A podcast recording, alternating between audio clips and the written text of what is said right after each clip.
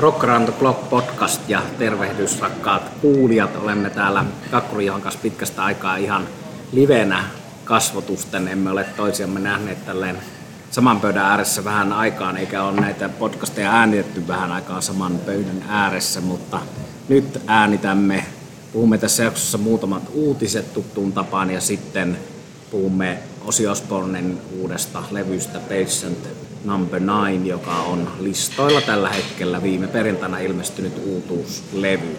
Tervehdys Juha siihen pöydän toiselle puolelle.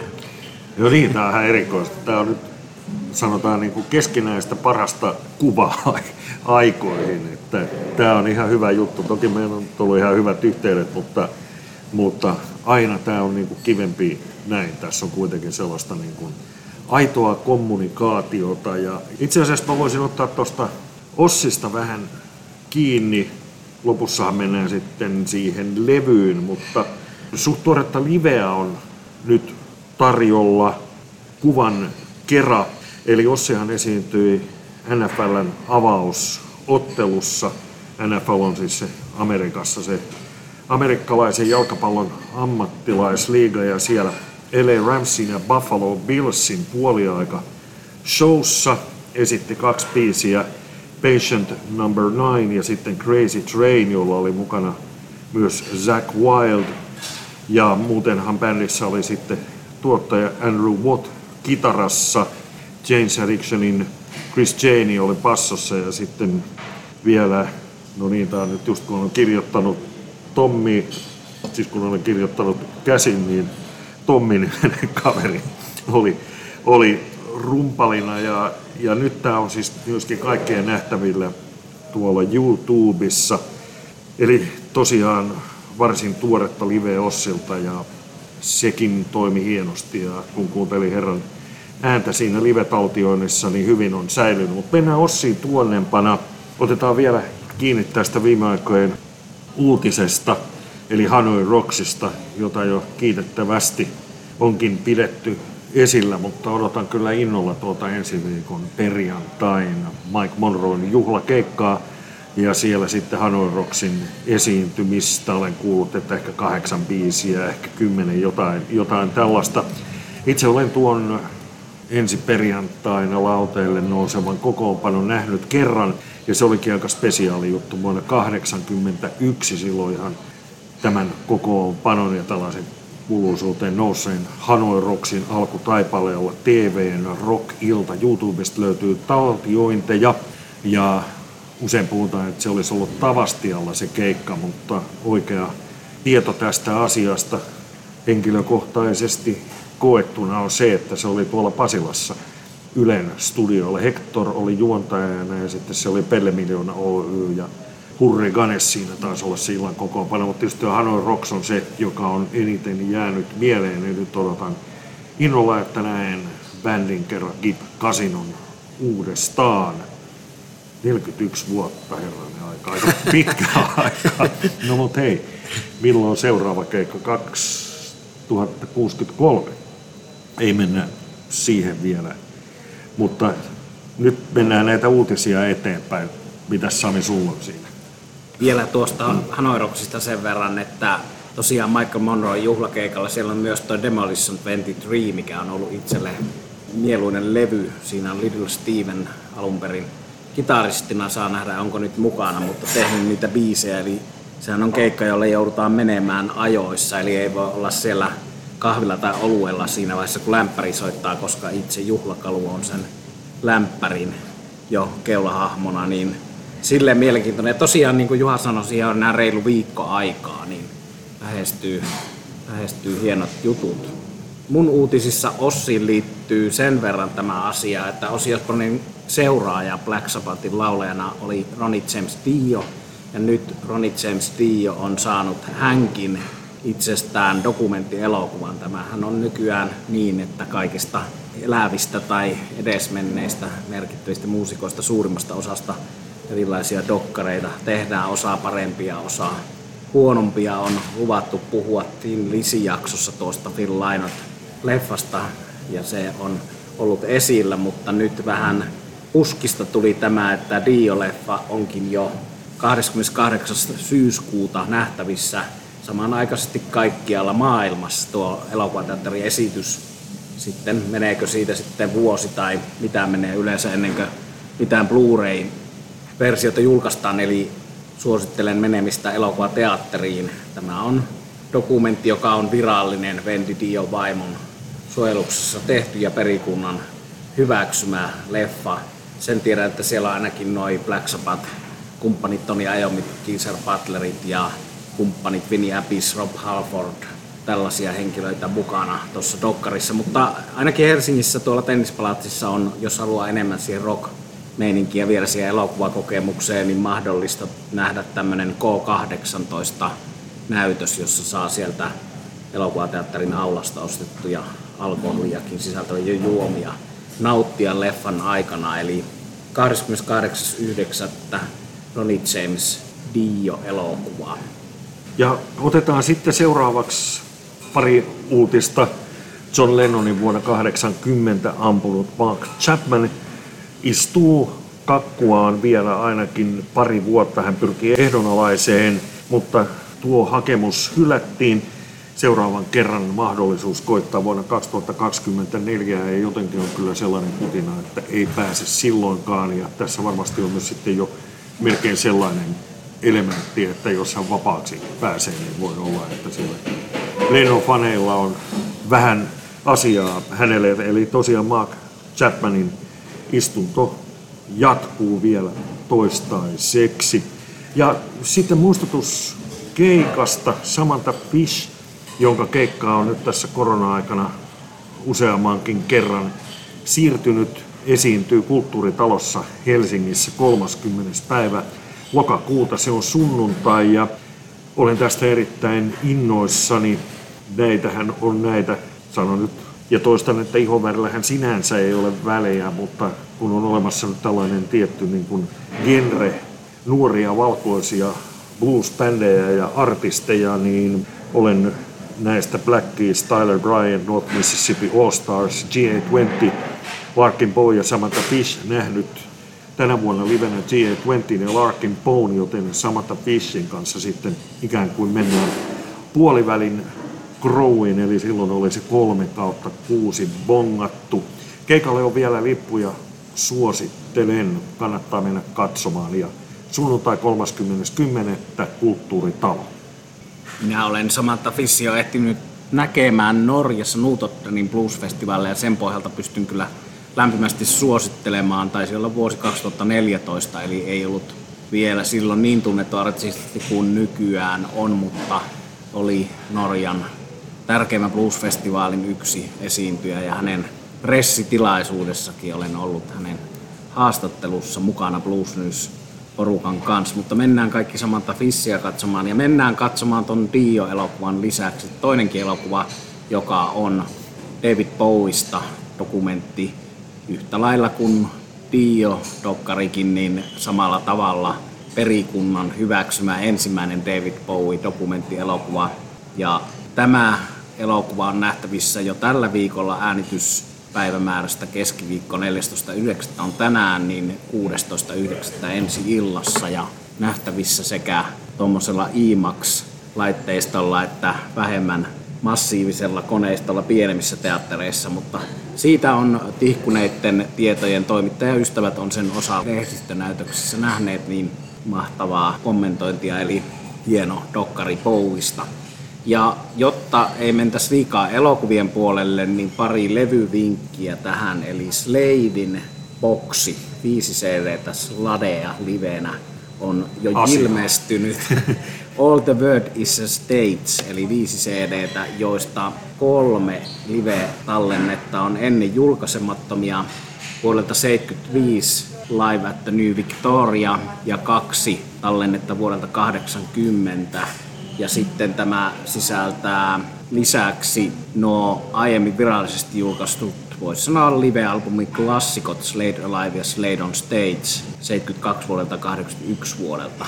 Ja tosiaan noista aiemmin julkaisumattomista keikoista toinen oli tuo Live at Reading, jossa Slade soitti yli 80 000 hengen yleisölle 1980 Ja siellä oli tilanne se, että Slade korvasi Osi Osbornin, eli Ossi putkahtelee tässä lähetyksessä tarkoituksellakin joka suunnasta. Eli Osi ei päässyt esiintymään tilalle, tuli Slade ja 80 000 ihmisen edessä elementissään.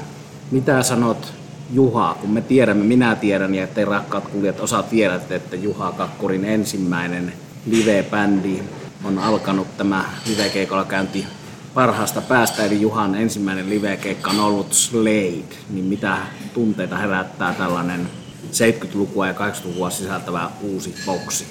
Se herättää paljonkin tunteita ja, ja sanotaan, että se herättää tietysti myös sitten vielä tunneosastolla suuria tunteita.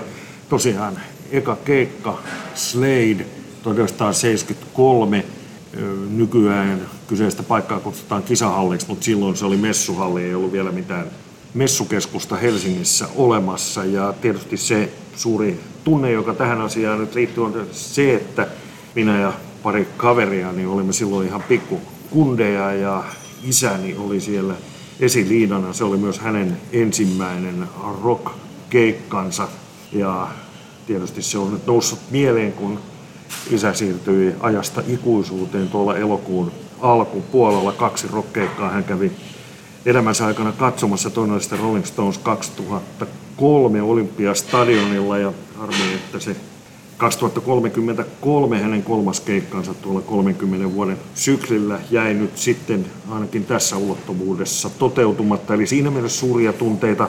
Ja tietysti jos ajattelee keikkaa ja tuota 70-luvun alkupuolen puolivälin Sladea, paitsi levy, niin ennen kaikkea livebändinä, niin olihan se hurja ja, ja sanotaan, että se oli tuollaista niin kuin tietyssä mielessä sellaisen niin kuin classic rockin kulta-aikaa, että sitä pidettiin rockmusiikkia silloin vielä vähän paheellisena ja äitikin oli lukenut lehdestä, että keikkojen lopuksi tulee loppuryntäys, jolloin ihmiset vain ryntäävät ja hajottavat paikat ja niinpä lähdimme sitten ennen enkoreita pois ja sieltä jäi sitten Mama We're All Crazy Now kuulematta, mutta se on pikku juttu ja ehdottomasti tuo boksi täytyy hankkia nyt kun sen esille otit. Eli vahvaa suositusta toki nuo esimerkiksi Slade Alive löytyy kyllä hyllystä ja olen sitä näiden vuosien aikana useankin otteeseen kuunnellut ja peukutan kyllä tällaista boksia ihan kummankin käden peukaloilla.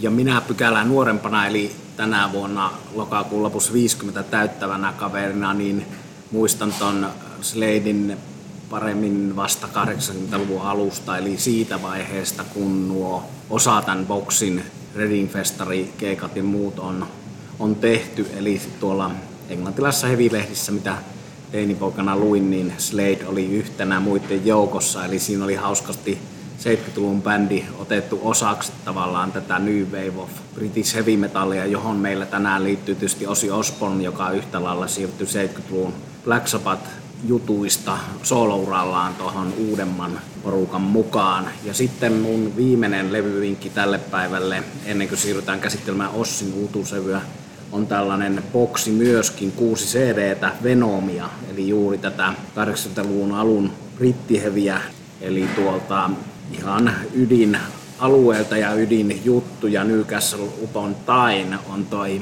paikka tarkemmin sanottuna, josta Venom ponnisti. Ja tällä kuuden CD ja yhden DVDn boksilla on nuo neljä ensimmäistä Venomin studioalbumia ja sitten live-albumi Aineklainen Nacht-musiikki ja vielä tuollainen varhaisista demoista 76 vuoteen asti ulottuva demolevy ja sitten vuoden 1984 Hammersmith Odeonin live-keikka tuossa DVDllä. Tämähän on jo vinyylimuodossa julkaistu muutama vuosi sitten. Siinä oli kirja ja vinyylit, mutta nyt sitten CD ja DVD-muodossa ja uskallan suositella, koska tämä on vain noin 50, 4-50 välillä riippuen kaupasta, mistä sen ostat, mutta ehdottomasti kuusi CD ja yksi DVD Venomin parasta hevimateriaalia niin on hyvä kauppa ja vielä boksin nimi, joka on Ossiin liittyvän saatanallinen Innomine Satanas, eli Ossi ja Lepakko purjana on paljon tästä saatanallisuudesta syytetty ja ihan liian vakavasti sitä ei kannata Venominkaan kohdalla ottaa, kuten ei Ossinkaan kohdalla. Ja tästä päästään kätevästi asinsiltaan pitkin tuonne Osin albumiin, joka viime perjantaina julkaistiin ja tällä hetkellä näitä arvioita on putkahdellut sieltä sun täältä ja suurin osa niistä sangen positiivisia. Ja mä otan ennen kuin annan puheenvuoron Juhalle, niin esiin tämän saatana kautta Jumala-aspektin siinä mielessä, että Eric Clapton, joka soittaa tuolla levyllä yhden sen parhaista biiseistä, parhaita kitarasooloja, niin oli vähän kyseenalaistanut tätä sanoitusta, jossa Osi laulaa, että tämä on päivä, jolloin en usko Jeesukseen, eli se on tämmöisenä metaforana sille, että kun kaikki menee huonosti, niin ei jaksa uskoa, mutta tiedämme, että Osi huutelee keikoilla God bless you all, ja tämä asia ei niin yksinkertainen, mutta tosiaan paljon paholaisen kanssa kaveraamisesta syytetty kaveri Osi ja sitten tämän keskustelun päätteeksi Eric Clapton on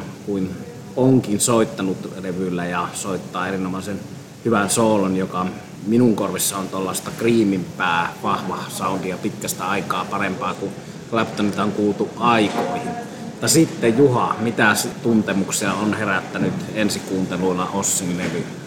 No se on herättänyt ihan positiivisia ajatuksia ja ennen kuin mennään niihin, niin vielä tuossahan tuli kun puhuin isästäni, niin tuli mainittua Rolling Stones, jonka ainakin 2003, mutta otetaan vielä toinen mutka, ja tämä sivuaa nyt tuota uutista tuosta Ossin puoliaika esiintymisestä tuolla Jenkki-putiksessa. Kysymyksessä oli siis LA Ramsin ja Buffalo Billsin ottelu, ja olen nähnyt Rolling Stonesin tuolla Buffalo Billsin stadionilla, ja siihen hommaan liittyy sellainen erikoisuus, että kun, no tätä nykyään myös esimerkiksi Suomessa jääkiekon parissa, niin Yhdysvalloissa on tämä paitojen jäädyttäminen, legendaaristen pelaajien paitojen jäädyttäminen on kaikissa pallolajeissa. Kova sana ja tuolla Buffalo Billsin stadionilla Buffalossa on sitten siellä kanssa katsovon yläosassa näitä, ne eivät ole paitoja, mutta paidan muotoisia plakaatteja, niin siellä on edelleen kunnia paikalla myöskin heidän legendaarinen pelaajansa O.J. Simpson. Eli, eli paita on siellä edelleen jäädytettänä O.J. Simpsonin myöhemmät kyseenalaiset saavutukset voi sitten itse kukin googlata ja pakko vielä ottaa levymennä. Ja just tämäkin liittyy Ossi Osbornein, kun kaikenlaista tietysti tuolla netissä nyt viime aikoina liikkunut, niin kuningas Charlesilla ja Ossi Osborneilla on seuraavia yhteisiä nimittäjiä. Kumpikin on mies, syntynyt vuonna 1948, kasvanut Britanniassa, ollut kaksi kertaa naimisissa, asuu linnassa ja on varakas ja kuuluisa. Tämä oli, tämä oli vanha meemi, mutta tämä on tällä hetkellä erittäin ajankohtainen ja syytä myös lainata täällä meidän Parissakin kohtaa. Ja se tietysti on vanhan, sen vanhuuden huomaa siitä, että siinä puhutaan vielä prinssi Charlesista, mutta nykyään hän on kuningas Charles kolmas. No mutta ei Ossi levy, olen sitä kuunnellut, täytyy se hankkiakin, mutta, mutta toistaiseksi vielä Spotifylla menty.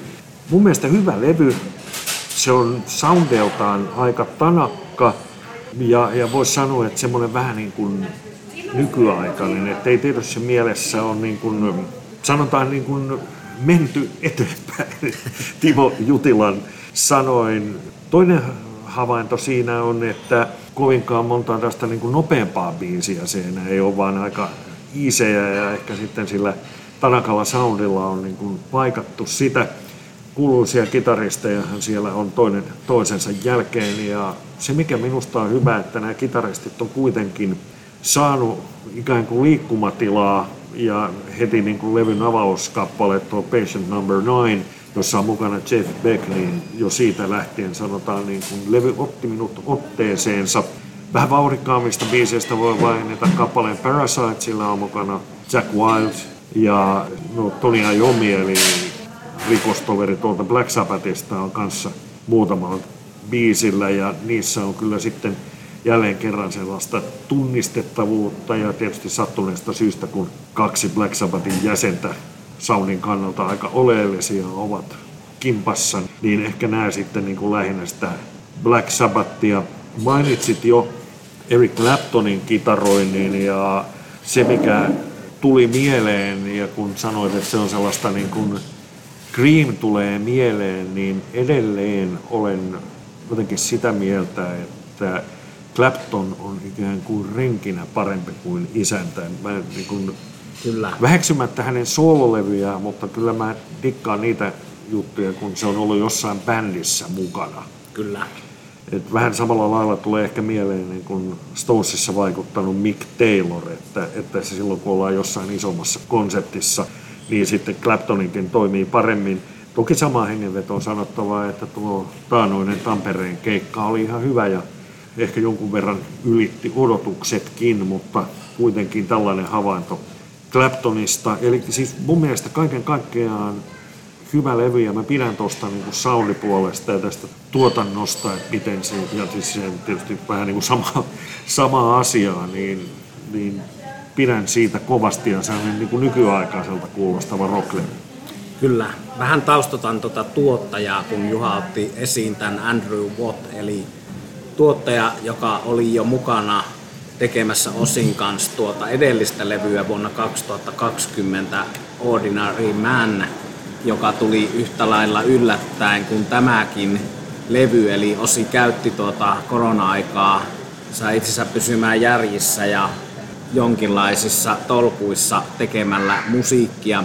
Ja tämä Andrew Watt on itselleni tullut eka kerran vastaan, kun entinen Black Sabbath-jäsen ja entinen Deep Purple-jäsen Glenn Hughes julisti suurella hulapalolla, että hänellä on superbändi. Ja tämä julistus ei aivan sitten täyttänyt odotuksia, eli tämä bändi oli nimeltään California Breed.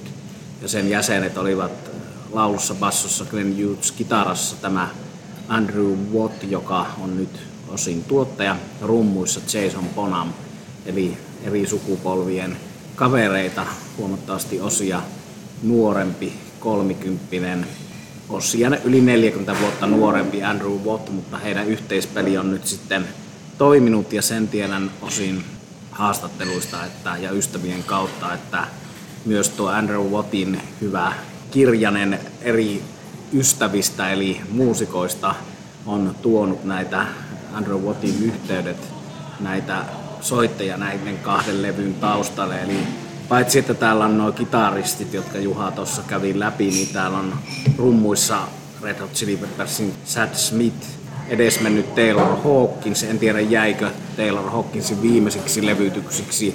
Joka tapauksessa Osi on sanonut, että juuri kun saatiin tämä uusin osilevy purkkiin, niin Taylor Hawkins lähti sinne Etelä-Amerikkaan, jossa hän sitten menehtyi. Täällä on Metallica Robert Trujillo, täällä on Duff McKagan Guns N' Rosesista, Queens of Stone Age, kaiusmies Josh Homme, kaikenmoista, jotka olisi yhtä lailla voinut olla levyn takakanteen painettu noihin featuring-osastoon, mutta Osi on nyt nostanut kitaristit ja hän on ollut ilmiselvästi tosi onnellinen saatuaan näitä suosikkikitaristeja tähän mukaan, mutta tuommoisen California Breedin jälkeen Andrew Watt on työskennellyt Justin Bieberin, Lana Del Reyn ja monenlaisen pop-tähden kanssa. Tuo edellinen levy Ordinary Man oli huomattavasti enemmän poppia kuin tämä Patient Number 9. Ja jännä juttuhan tässä on myös se, että nämä biisien tekijät on siis näitä samoja henkilöitä, joita tässä on lueteltu, eli soittajia, eli Osin ja Andrew Wattin kanssa niitä on tehneet muun muassa juurikin Taylor Hawkins, Chad Smith, Duff McKagan. Eli on jammailtu studiossa ja tehty musiikkia. Sillä lailla syntyi Ordinary Man ja sillä lailla on syntynyt myös tämä Patient Number 9. Ja myönnän, että mitään kovin suuria odotuksia mulla ei tähän ollut siitäkään huolimatta, että jo huomattavasti ennen levy ilmestymistä oli käynyt ilmi, että tässä on Jeff Beck ja Clapton ja kumppaneita, niin jotenkin ajattelin, että kuitenkaan tämä nyt ei suurta iloa ja riemua tuota, kuten ei tuo Ordinary Man ei nyt minun suurta vaikutusta tehnyt, enkä ole sitä totta puokseni kovin montakaan kertaa kuunnellut. Mutta tässä Patient Number 9 on huomattavasti heviimpi. Se on tollanen moderni rock-levy, ehkä jopa metalli, hard rock-levy enemmän kuin tuo edeltäjä oli pop-levy. Eli kuten Juhakin tuossa kuvaili, niin tykkään tuosta uudenlaisesta tuotantotyylistä, vaikka siellä tulee selvästi esimerkiksi Tony Iommi biiseissä toi Black Sabbath soundi kun Juhakin tuossa sanoi, niin Toni Ajomia ei saa muutettua muuksi, eli siellä on ne raskaat riffit, mutta kuitenkaan se nyt ei suoraan kuulosta siltä, että tämä olisi Black Sabbathin levyltä. Eli hämmästyttävä asia, että eletään syyskuuta 2022 ja tämmöinen levy, mitä tällä hetkellä voi ihan tosissaan harkita ehkä vuoden parhaisiin levyihin, ainakin itsellä on sellainen fiilis tällä hetkellä, niin se on hämmentävä asia, että 73-vuotias herra Osborne yllättää tälleen. Nyt tietysti hieno asia ja meillähän on Suomen konserttitarjonnan suhteen se tilanne, että tuo huomataan monta kertaa siirtynyt Osi Osborne Judas Priest-konsertti on tällä hetkellä tulossa toukokuun alkuun. Saa nähdä toteutuuko vai eikö toteudu. Se on koko Euroopan kiertueen ensimmäinen konsertti, jos toteutuu. Katsotaan kuka käy. Joo, ei tässä montaa kuukautta ole enää tätä vuotta jäljellä, että jos se sulla ja varmaan sitten mullakin on vuoden levyjen joukossa, niin ei tuossa hirveän monta levyä ehdi ilmestyä, eli tilanne on noin niin kuin Ossin kannalta hyvä, että hän on ehdokkaana vuoden levylistalle Rock blogissa. Toki tietysti se, mikä on vähän harmi, että tuo keikka on, jos se toteutuu, niin se voisi olla tänä vuonna, koska usein on semmoinen, että sitten ne levyn biisit, kun niillä kuitenkin tulee se niin semmoinen ajan tiukka testi ja, ja ajan myötä ne sitten jalostuu tai on jalostumatta. Ja usein tietysti se, että kun artistilta, bändiltä tulee levy ja sitten tulee keikat, niin se, että miten ne biisit toimii livenä, niin se on aika ratkaisevaa siinä, että kuinka ne jää elämään. Ja livestä sen verran vielä, palataan vielä kerran tuohon NFLn kuvioon, eli siis tuohon puoliaika showhun. Tommi Klufetos on se kaveri, joka oli rumpalina, olin kirjoittanut tähän jotain tom, tonyä ja se, että sellaista sain selville, mutta selvitin sitten tuon oikean nimen. Ja tällä kaverillahan on vahvoja Black Sabbath-yhteyksiä menneiltä vuosilta. Kyllä vaan. Ja ton Toni Ajommin tuttuuden, riffien tuttuuden rinnalla on syytä nostaa toi Jack Wild. Eli Jack Wild ei soittanut tällä Ordinary Manillä, eli edellisellä ossilevyllä lainkaan. Ja tietynlainen tanakka kitarariffien ja tunnistettavien kitarajuttujen puute ehkä oli sen levyn osaltaan heikkous verrattuna nyt tähän uutuuteen. Myös biisit on minusta tällä Patient Number 9 kyllä parempia kuin Ordinary Manilla, mutta ehkä just toi, että ei niin vahvassa biisissäkin niin hyvä kitaristi tekee paljon ja ehkä nyt täytyy kääntää se niinkin päin, että ei tässä tämänhetkisellä kuuntelulla kyllä mitään oikein heikkoa biisiä ole nouse esiin, että kaikki on aika, aika tasa vahvaa, mikä on mikä on tietysti jännä, jännä mielenkiintoinen juttu ja yllättävä, positiivinen yllätys siinä mielessä. Niin kuin Juha sanoi tuossa, niin arvotus on se, millä bändillä osi kiertää, jos kiertää ja mitä materiaalia soittaa. Monestihan on käynyt niin, että sitten vaikka levy on hyvä, niin tulee keikalla yksi tai kaksi biisiä siltä, riippuen ketä näistä soittajista bändissä on. Onko siellä Andrew Watt vai onko siellä Jack Wild tietysti voisimme tässä fantasioida, että Osi Osborne kiertäisi kaikkien näiden kitaristien kanssa, mutta ehkä ei sentään. Tässähän nyt on suomalaisen rock-fanin kannalta sekin hauska juttu tässä levyssä, että sekä Clapton että Jeff Beck nähtiin täällä tänä kesänä. Eli tämä on suomalaisille konsertin kävijöille siinä mielessä ajankohtainen levy, koska ihan hirveästi sitä uutta Jeff Beck ja Clapton materiaalia ei ihan joka kuukausi ja vuosi ilmesty. Mutta ei tätä nyt tietenkään kritiikittömästi ole tarkoitus tässä hehkuttaa. Tämä on jännittävä tapaus kaiken musiikkitarinan keskellä. Ja tietysti tämän meidän ohjelmamme koko pointti on näissä legendaarisissa hahmoissa ja klassikkolevyissä, mutta ihan täysin kaikella kritiikillä tarkasteltuna tämä on minusta hyvä toisin kuin se edellinen levy. Joo, kyllä ihan sanotaan, että peukutetaan ainakin tässä vaiheessa, että useampi kuuntelukerta vuodet ja sitten ne keikat on niitä juttuja, jotka sitten ikään kuin tekevät sen lopullisen jalostamisen. Ja tietysti jos miettii näitä tähtikitaristeja tässä Beckia Claptonia, niin ehkäpä kannattaa sitten zoomailla vähän noita Ossin Britannian keikkoja, että jos siellä sitten joku näistä nousisi hänen kanssaan lavalle. Tämä ei ole lupaus, emme ota tästä asiasta poliittista vastuuta, mutta jos tällä asialla spekuloidaan, niin ehkä siellä kuitenkin sitten paremmat mahdollisuudet kuin täällä Helsingissä. Tämmöisiä kummallisia asioita tapahtuu, että en mä olisi teinipoikana, kun olen Ozzy Osbournein levyjen ja tämän New Wave of British Heavy Metalin rinnalla kuunnellut Claptonia esimerkiksi koskaan uskonut, että koittaa se päivä, jolloin Osi ja Clapton ja Jeff Beck on samalla levyllä.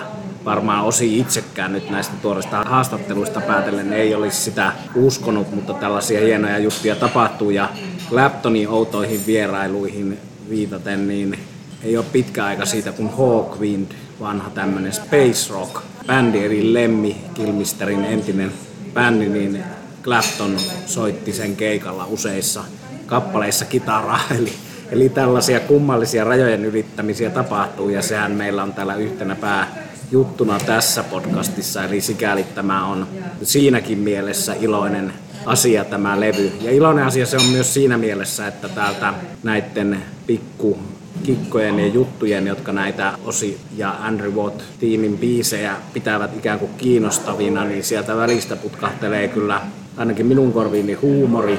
Ja sen levyn hän päättää tuollainen puolentoista minuutin blues, jossa Ossi laulaa tuollaisella kummallisesti suoratetulla laulusoundilla, niin kuin vanhassa bluesissa monesti, ja soittaa huuliharppua, niin sekään ei tuskin ole kovin vakavissaan tehty. Mutta yksi muuten jännä juttu, kun sanoin, että toimittajat paljon on tätä kehuneet ja käsitelleet siellä täällä saanut enemmän 4 kautta viidestä noita arvosteluja ihan brittivaltamediassakin, niin mikä tuli mieleen, että edelleen näköjään osa meistä toimittajista niin tekee arvosteluja juttuja kuuntelematta levyä. Ja tällä Juha viittaa siihen, että oli niinkin arvovaltaisessa julkaisussa kuin Classic Rock-lehdessä, niin osin haastatteluyhteydessä toimittaja puhuu, että tällä levyllä on Beach Boys cover.